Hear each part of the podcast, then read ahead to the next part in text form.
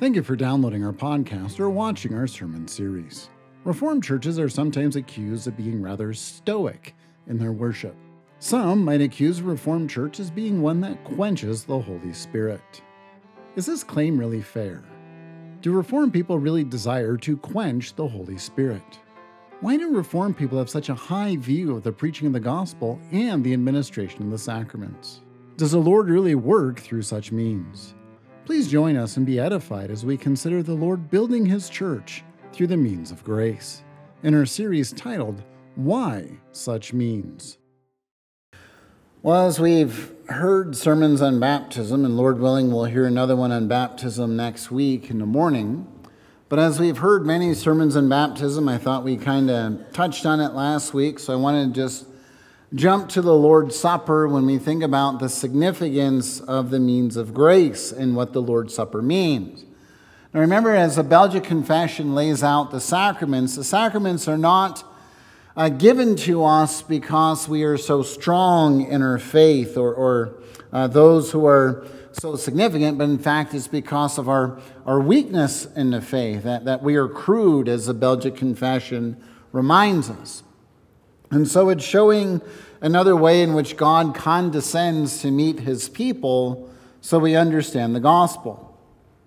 Now, when we know of baptism as being a sign of passing into the sea, passing into death, emerging triumphant in life, so the Lord's Supper is something also that communicates uh, our communion and our identity with our Lord.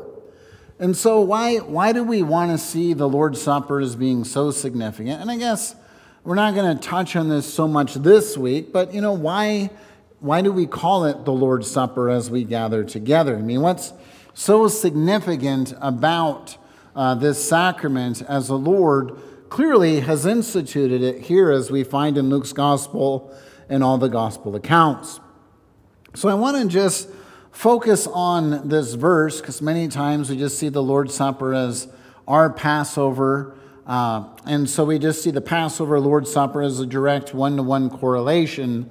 And I think a lot of times we, we miss the bigger picture of what's going on here. So look at Luke 22. We'll see first, or ask first, what about the cup? What about the new covenant? And what about the blood? Uh, these are the things that Christ calls our attention uh, in this verse as we uh, consider verse 20. And so, first, then, what about the cup? When we consider the, the Lord's Supper and what the Belgic Confession is teaching us, it's teaching us that the Lord's Supper nourishes our spiritual life. Uh, Calvin, um, when you read Reformed theology and the Lord's Supper, it emphasizes how it nourishes the life of the elect, right? Those who are not the Lord's people, they take it unto their condemnation. So again, there's that twofold nature to this sign. But the Belgic Confession, I like this language where it says, to represent to us the spiritual and heavenly bread Christ has instituted in earthly, invisible bread as a sacrament of his body, and the wine as a sacrament of his blood. And so the Belgic Confession, when you look at Roman Catholicism and even Eastern Orthodox, as they're starting to criticize more of what the Reformed view, if you look at Josiah Trenham's Rock and Sand, uh, he's written a book criticizing uh, the Reformers. And so definitely you can see where the Eastern Orthodox are starting to come out uh, and get a little more aggressive against the Reformed faith. And, and one of the things Roman Catholics and Eastern Orthodox would say about us is that our, our sacrament makes no sense. We're just mere memorialists. And, and what that means in that statement is that the Lord's Supper is just a mere sentimental thing that we do. There, there's really no nourishment in our view. We don't believe that we're really fed by Christ. And so they'd say that really there's nothing going on in the Reformed view of the sacrament. The Eastern Orthodox and Roman Catholic, they, they would nuance it a little different. Uh, both of them do believe that Christ is present, that his body is present in the bread and his blood is present in the wine.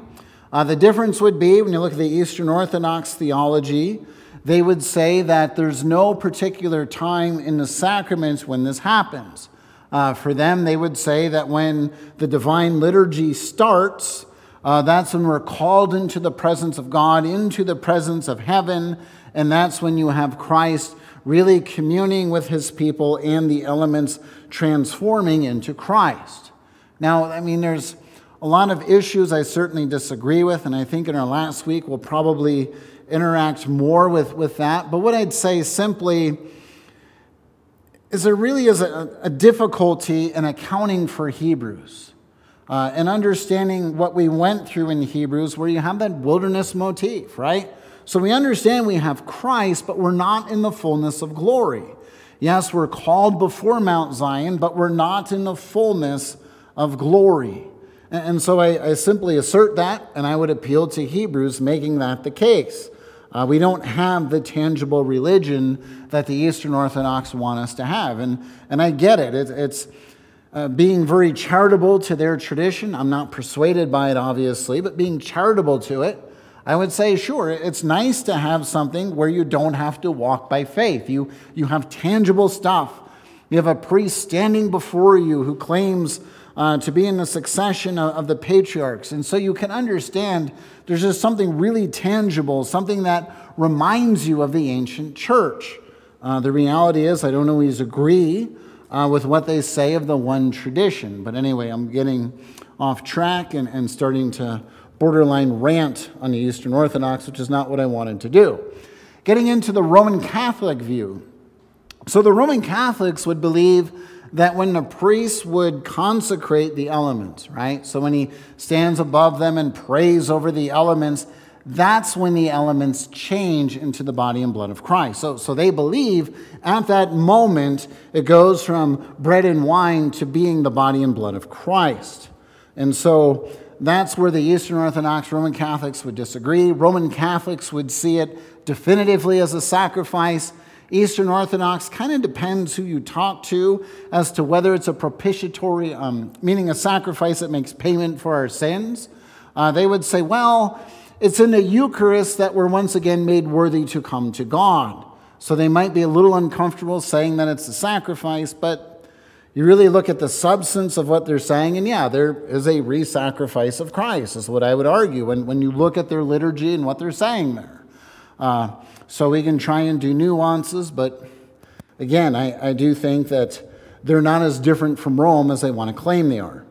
So that's kind of the context of what the Belgic Confession is trying to differentiate us from. They're saying, we don't believe that it's a mere memorial. We believe that we're fed spiritually through this sacrament as the confession goes on. And it says he did this to testify to us that just as truly as we take and hold the sacraments in our hands and eat and drink it in our mouths, by which our life is then sustained. So notice, and this is, you know, you can go in Calvin's Institutes and find this same language. That is basically, as we are sustained by the earthly elements that are tangible, they're communicating to us that we are sustained by Christ as it goes on. So we truly we receive into our souls, and I love that language, for the spiritual life, the true body and true blood of Christ, our only Savior. And notice how we receive these. We receive these by faith, which is the hand and mouth of our souls. So, getting into that language, the Belgic Confession wants us to understand that there really is a nourishment and a feeding that's going on. But as we take hold of Christ by faith, as Christ is sacramentally united to the sacraments, which is what we talk about a sacramental union, that He's the one who nourishes us in His Spirit, and so our, our actual souls are built up. And again, it's, it's like baptism. Remember, we talked about how people get really uncomfortable when you say the Spirit works through the sacrament of baptism. Say, oh, you're saying baptismal regeneration. Say, no, no, no. That's not what we're saying. We're saying something different. What we're saying is that as we see baptism done, we, we are thinking about uh, moving into death, being emerged uh, from the basically the pit of hell, the pit of death, and emerging triumphant in Christ. Um, and so you could almost argue the sacrament of baptism is more for those who witness it than for the infant who receives it, because the infant, you know, is just kind of upset. Here's some guy, I just wake up, had a nap, and he's pouring water in my head and I have no idea why. You know, it's kind of the infant's understanding of it. But the reality is that it's something that even with our children, we remind them you are baptized in Christ. You bear the sign of Christ. And so uh, we can exhort our children in light of that, using it as a means of grace, as Paul uh, does and to the church, as you can find the prophets doing with circumcision, a call for us to have a tender heart to the Lord. So, anyway, we, we're going through the different ways in which we see the feedings. So, now dealing with the cup and, and the nature of the sacrament. And again, we'll uh, get into this probably in a couple weeks as to why I still prefer the language of the Lord's Supper over Eucharist. So if you hear somebody say Eucharist, even Herman Ridderbos, who's a Reformed writer, when he writes about the sacraments, he'll say Lord's Supper, Communion, and Eucharist, and use all those terms. So this isn't just a Roman Catholic term or an Eastern Orthodox term. And what Eucharist simply means is it comes from the Greek word of giving thanks. That's all it means. It just means thanksgiving. Uh, so it's, it's not anything that's really controversial. It's just calling attention to the reality of the, the sacrament as a thanksgiving offering, uh, that we are joined to Christ and we commune with Christ and we come to the Lord's table. So when we look at that, I, I think it sort of limits the other side of the sacrament, which we see the sacraments having that two pronged message like the gospel. Embrace Christ, nothing to worry about. Don't embrace Christ, you have a lot to worry about. Uh, his coming again is not going to be a very good day for you. And that's what the sacraments point out. Uh, baptism, you've died and you've been raised to life with Christ.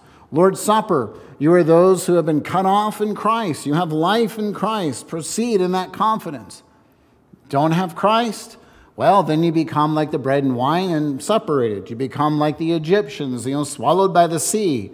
So the sacraments have that twofold message as well. So this is why when we just say Eucharist, we kind of miss the, the other side of what's going on in the Lord's Supper as a warning. But again, if it's Eucharist or funeral dirge and I have to make a decision, I'd probably go a Eucharist, but my preference is still uh, Lord's Supper uh, which we'll get into more next week, specifically with the supper and the banquets.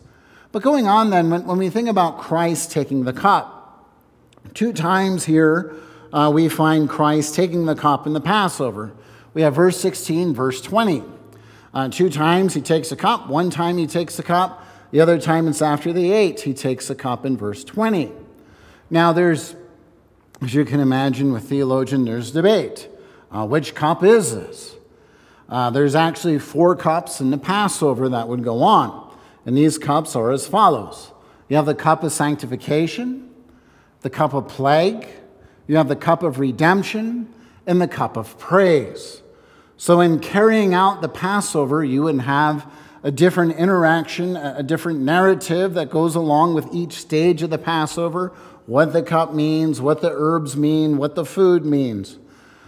The reality is, when, when I look at this, and again, you, I'm going to spare you all the debate. I can go through all the different nuances, but I don't really want to cure your insomnia this evening.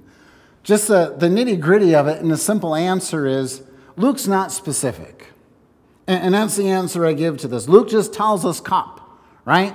So there's the implications there's two cups that Christ is reaching for, and each of these cups he's calling attention to himself.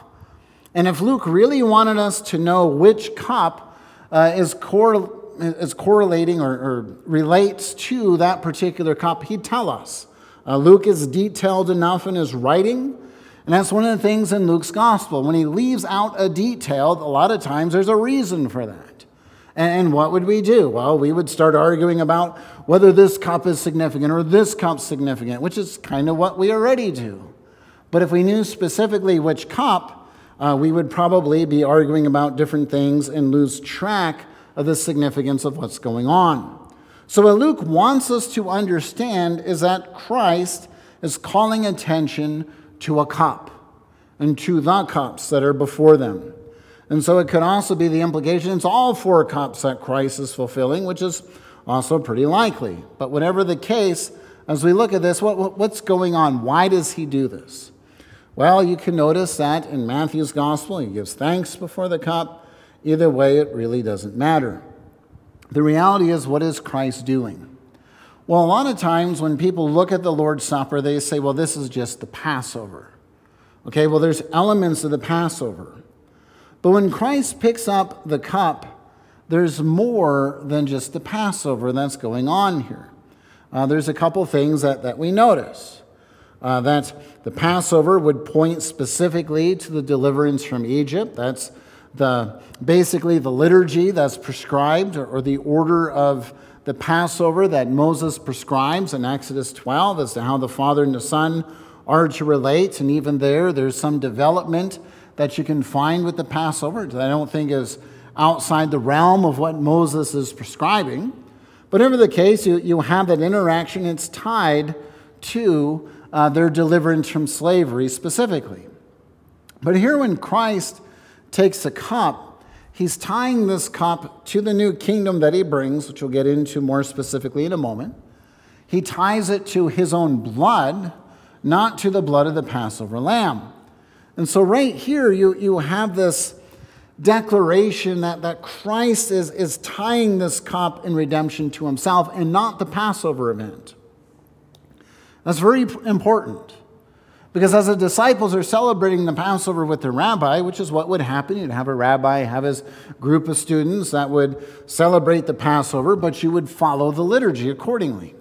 So when Christ is changing up the liturgy, I mean, it'd be pretty surprising if the disciples aren't looking at one another and probably waiting for Peter uh, to pipe up and put his foot in his mouth once again but we don't have any record of that. And so the disciples, it seems, are going along with this, but probably confused. What are you talking about, Christ? You're, you're, you're off the script, but I don't know. Rabbis do what rabbis do. Maybe there's something new going on here. But Christ also uses the language of the fruit of the vine. Now, the fruit of the vine in verse 18, in the context of this, right? So he says, um, I tell you from now on, I will not drink of the fruit of the vine till the kingdom of God comes. So there's something even more distinctive being set up to the cup. So, what's this fruit of the vine?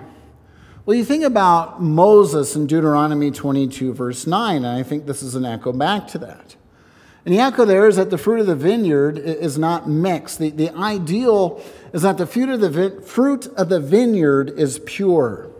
Uh, there's nothing that, that compromises it. Isaiah 32 12 calls us to our attention as well. You think also of, of the vine, where you think of, you know, the, from the lion of Judah or from the tribe of Judah. You think of the, the donkey being tied to the choice vine that the Messiah is going to ride uh, into Jerusalem. That, that again, there's that association the vine, the grapes, the wrath, and also the purity of the people. And so, what Christ is talking about as he picks up this cup is that this cup is not just a, a, a, cup of the Passover or one of the cups of the Passover. Christ is a fulfillment of this whole Passover sacrificial meal. So, the, the whole promise of redemption to establish a pure people who are cleansed and washed is what Christ is pointing to with the fruit of the vine and this cup that's going on. It's Christ who is doing this. And we also think about the cup because as Christ goes on in the context here and he does his prayer, what does he pray? Father, if it be your will, remove this cup from me. Is Christ scared of the wine? Well, most likely not. He tells them to prepare the Passover, and as they prepare the Passover, they're going to use wine. He's not scared of the wine. He's scared of, of the identity of what the cup means. It's a cup of wrath. He's speaking of a violent death. That's what's being predicted here. And Christ knows that as he drinks of this cup with his disciples, his fate is that his blood is going to be poured out of his body. Now, as you know, when that happens, that usually doesn't end well for someone. Uh, usually it ends in someone dying. So, Christ, in doing this, is saying to his disciples, I'm bringing about the purification of the kingdom. I'm establishing the promises of God. I'm enduring the wrath of God.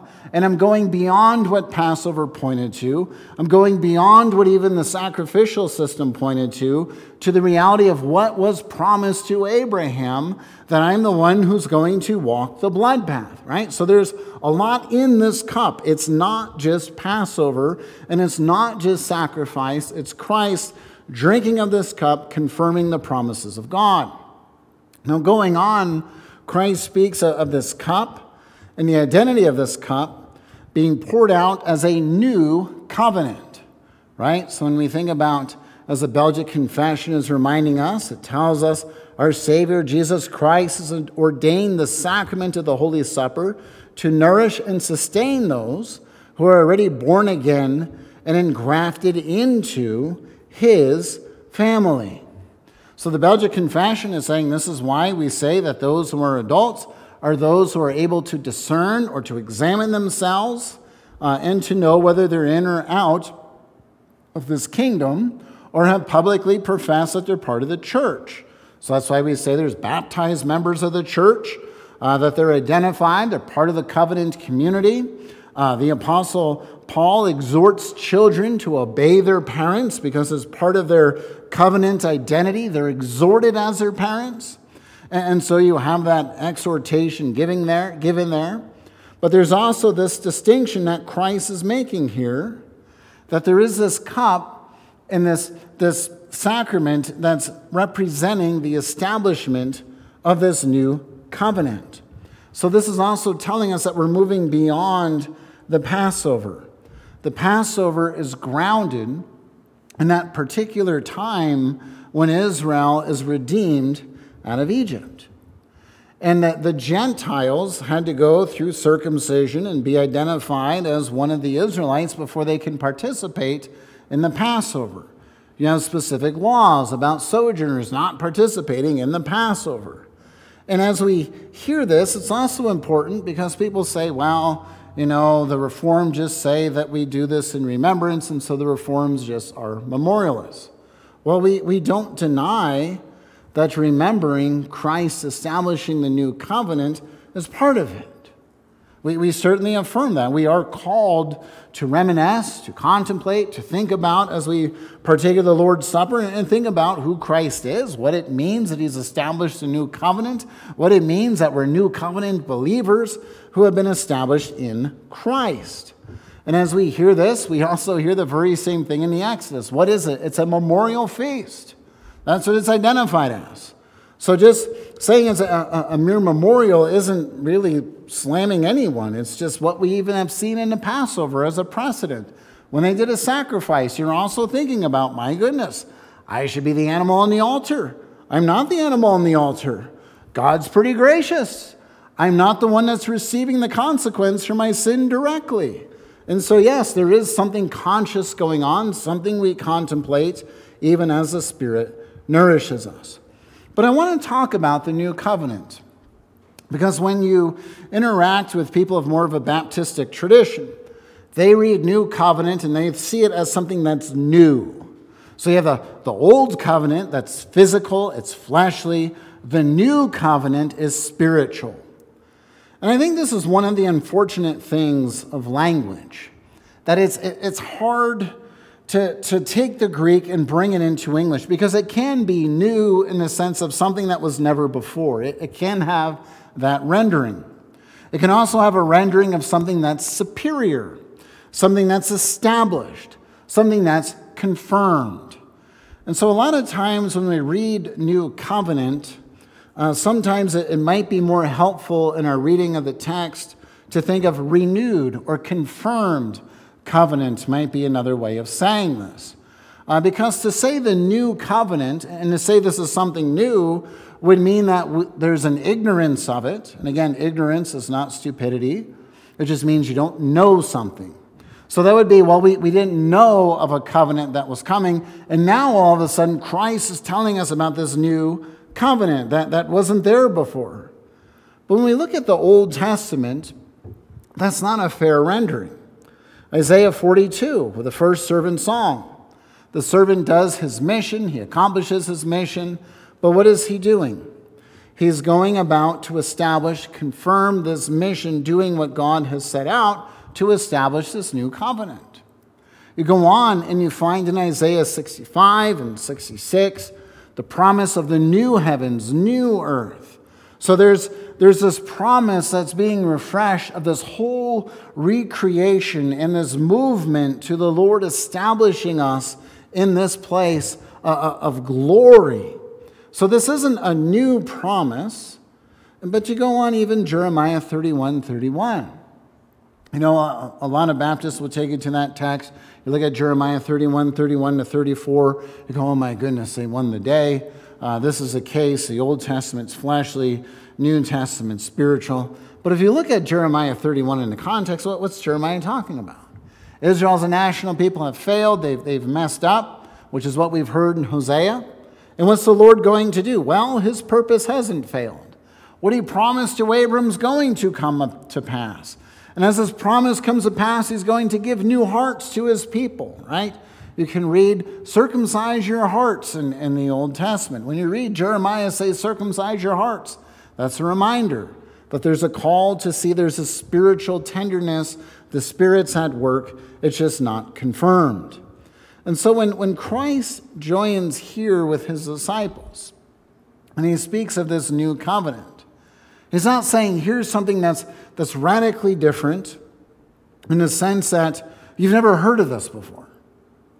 It's Christ saying, This cup, as I drink of it, is, is that symbol, that sign that I am one who is going to confirm the promises of God. You know, you think even of Nicodemus and his confusion in John 3. And I think it's very important to think about Christ's subtle rebuke to Nicodemus when he's talking about being born again, having the Spirit, and Nicodemus is saying, What are you talking about? None of this makes sense. And what does Christ say to Nicodemus? Are you a teacher of Israel? And, and, and you don't know these things? In other words, he's saying to Nicodemus, this theology should be intuitive to you. You're a teacher of Israel. You should know the Old Testament. This is all throughout the Old Testament. And so I think that's John 3 is another verse I never or passage I never really thought about taking a Baptist to uh, until recently. I mean, that's actually a really good passage. Because Christ, in his rebuke of Nicodemus, is saying this is so obvious in the Old Testament that you, you should just intuit it. You should just know what I'm saying. You should track it and say, oh, this is the Messiah, the one who confirms the covenant promises that God has made. And so that is what's going on here when Christ drinks of this cup. He's saying, Here I am as the one who's going to drink of the cup of the covenant I am going to be the one who's going to receive the wrath. I will pour out my blood and I will confirm the promises that God has made. What he said to Abram, Genesis 15, the Lord passing between the pieces of animals in the blood path, Christ drinking the cup is Christ saying, Here I am. What was pictured there in a vision to Abram, giving him the assurance that God is going to take the curse of death so Abram and his people can have life. Christ is saying, As I drink this cup, this is a symbolism that I am the one who is doing this so you can have life and have an identity and a place at the heavenly banquet. And so Christ then is not just remembering Passover. He's not just fulfilling Passover. He's not just fulfilling the sacrificial system. Now, all that's part of it. So I'm not saying that stuff's abstracted. Don't, don't even think about that. That's included in this. But you have to understand the significance of Christ drinking the cup as he's drinking the cup of wrath of God so we don't have to endure the wrath of God. That's the significance of the drinking of the cup. Now, lastly, what about the blood? Well, this is where we, we turn to the blood of the covenant. And certainly the cup and the blood go together because you think about the cup of wrath and the pouring out of his blood. But when we think about this blood, the blood is significant.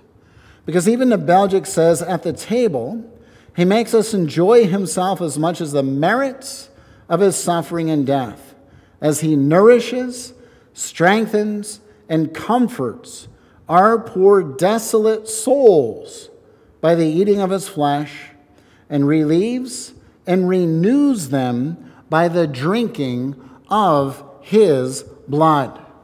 So in the Lord's Supper, the drinking of the blood is significant because that is us partaking of the life of Christ. That's what's being symbolized there. So, sacramentally, symbolically, as the Spirit nourishes our soul, we are being nourished by the blood of Christ. Now, how do we get here? Well, when you think about the ancient church, And yes, Reformed people do study uh, church history, contrary to what the Eastern Orthodox and Roman Catholics say about us. But in the ancient church, uh, Christians were viewed as cannibals because of their Eucharistic or Lord's Supper liturgies. That when they heard of this eating of the body and blood, they're like, what are these people doing? They're cannibals, right? So that's one of the charges that's stirring up the people. But what are we doing with this? Why, why do we use this language and why do we keep using this language? Well, think about the author of Hebrews and what Hebrews tells us about blood. 9 verse 20, the blood of the covenant. And so this is recalling the people of Israel um, being splashed and, and washed in the blood of an animal the shedding of the, the blood to cleanse the vessels so those vessels could be brought into the temple in the presence of God. And Hebrews is saying that we are actually washed in the blood of Christ. And so there's a washing element. You think back to Genesis 49, the washing of his garments in the blood, and how you're going to have those blood-stained garments. But going on then in Hebrews 10, verse 29, the Son of God, and we have then the warning of profaning the blood of the covenant. And so the Son of God is the one who establishes a covenant as the one who sheds his blood. And so this is that, again, that ratification, confirming of the blood of the covenant. Lastly, just one other example from Hebrews. You think of Hebrews 13, verse 20, you have the blood of the eternal covenant that establishes us, the good shepherd of the sheep, and the blood of the eternal covenant, right? And so it's in the shedding of his blood, we are assured that this covenant and the promises of God are ratified and confirmed. That's what's being symbolized here. So it's Passover is part of it, sacrifices are part of it, but it's more. It's a, the whole covenant of grace is confirmed, ratified in Christ shedding his blood. But as we think about the blood, and we think back even in Genesis 15, and again, you uh, thing of the Lord making the promise that he's going to bring Abram to heaven, give him a son, continue the seed of the woman, and bring about the victory of covenant history. And Abram goes, Well, how do I know this will be? And the Lord says, Well, go get the animals. And he takes the animals, he cuts them in half, and, and the blood flows between them. And, and in the ancient Near East, that, that, that uh, covenant, uh, a lesser king would be expected to walk between those animals. And if he failed to pay his taxes or his dues, uh, or if he crossed the suzerain king, the suzerain would say, basically, you cross me, you fail to do this, you will be like those animals.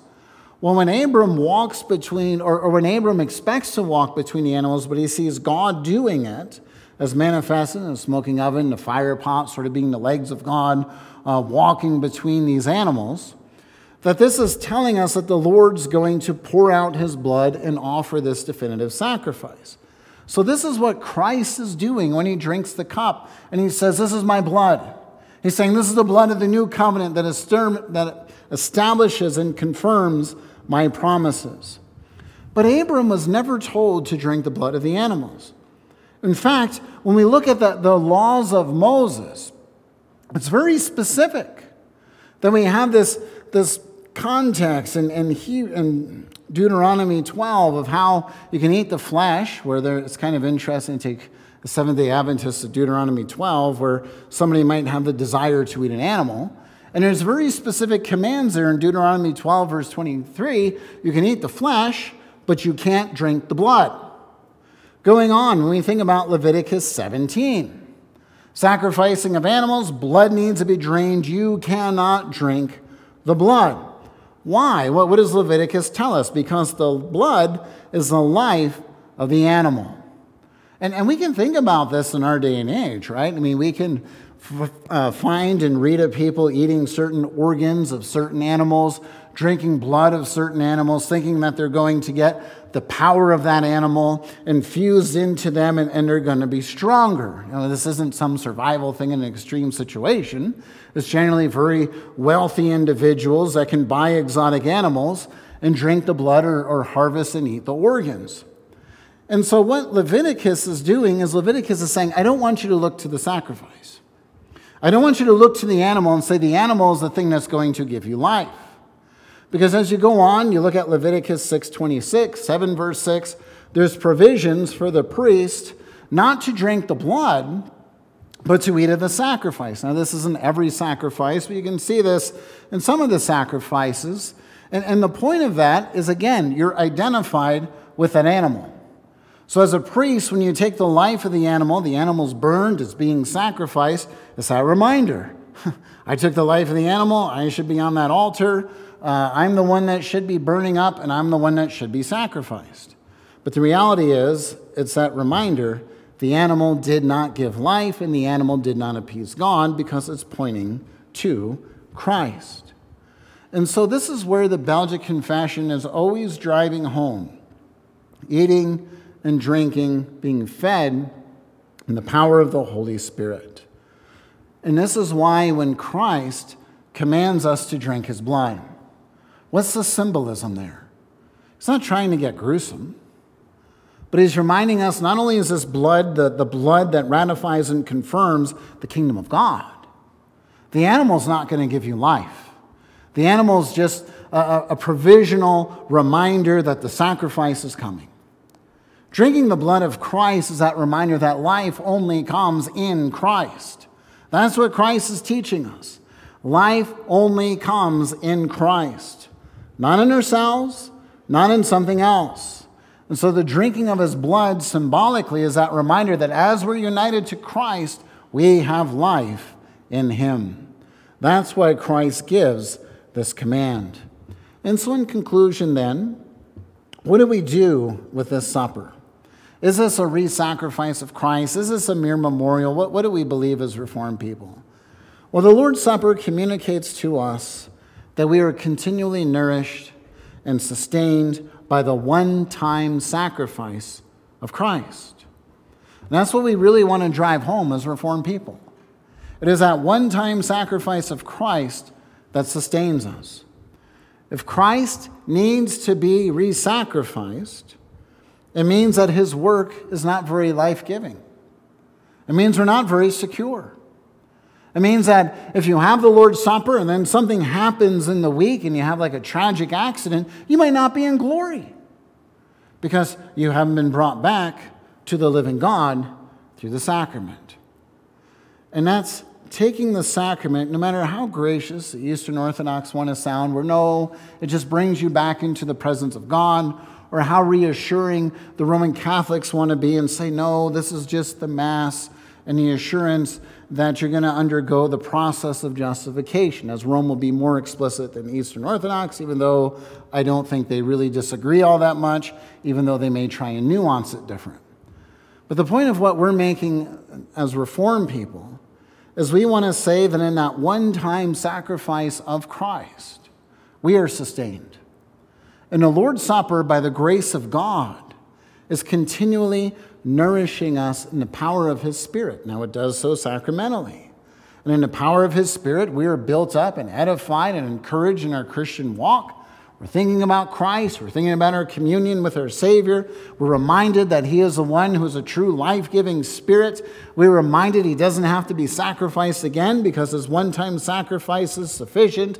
He's seated in the glory of heaven. The covenant promises of God have been confirmed.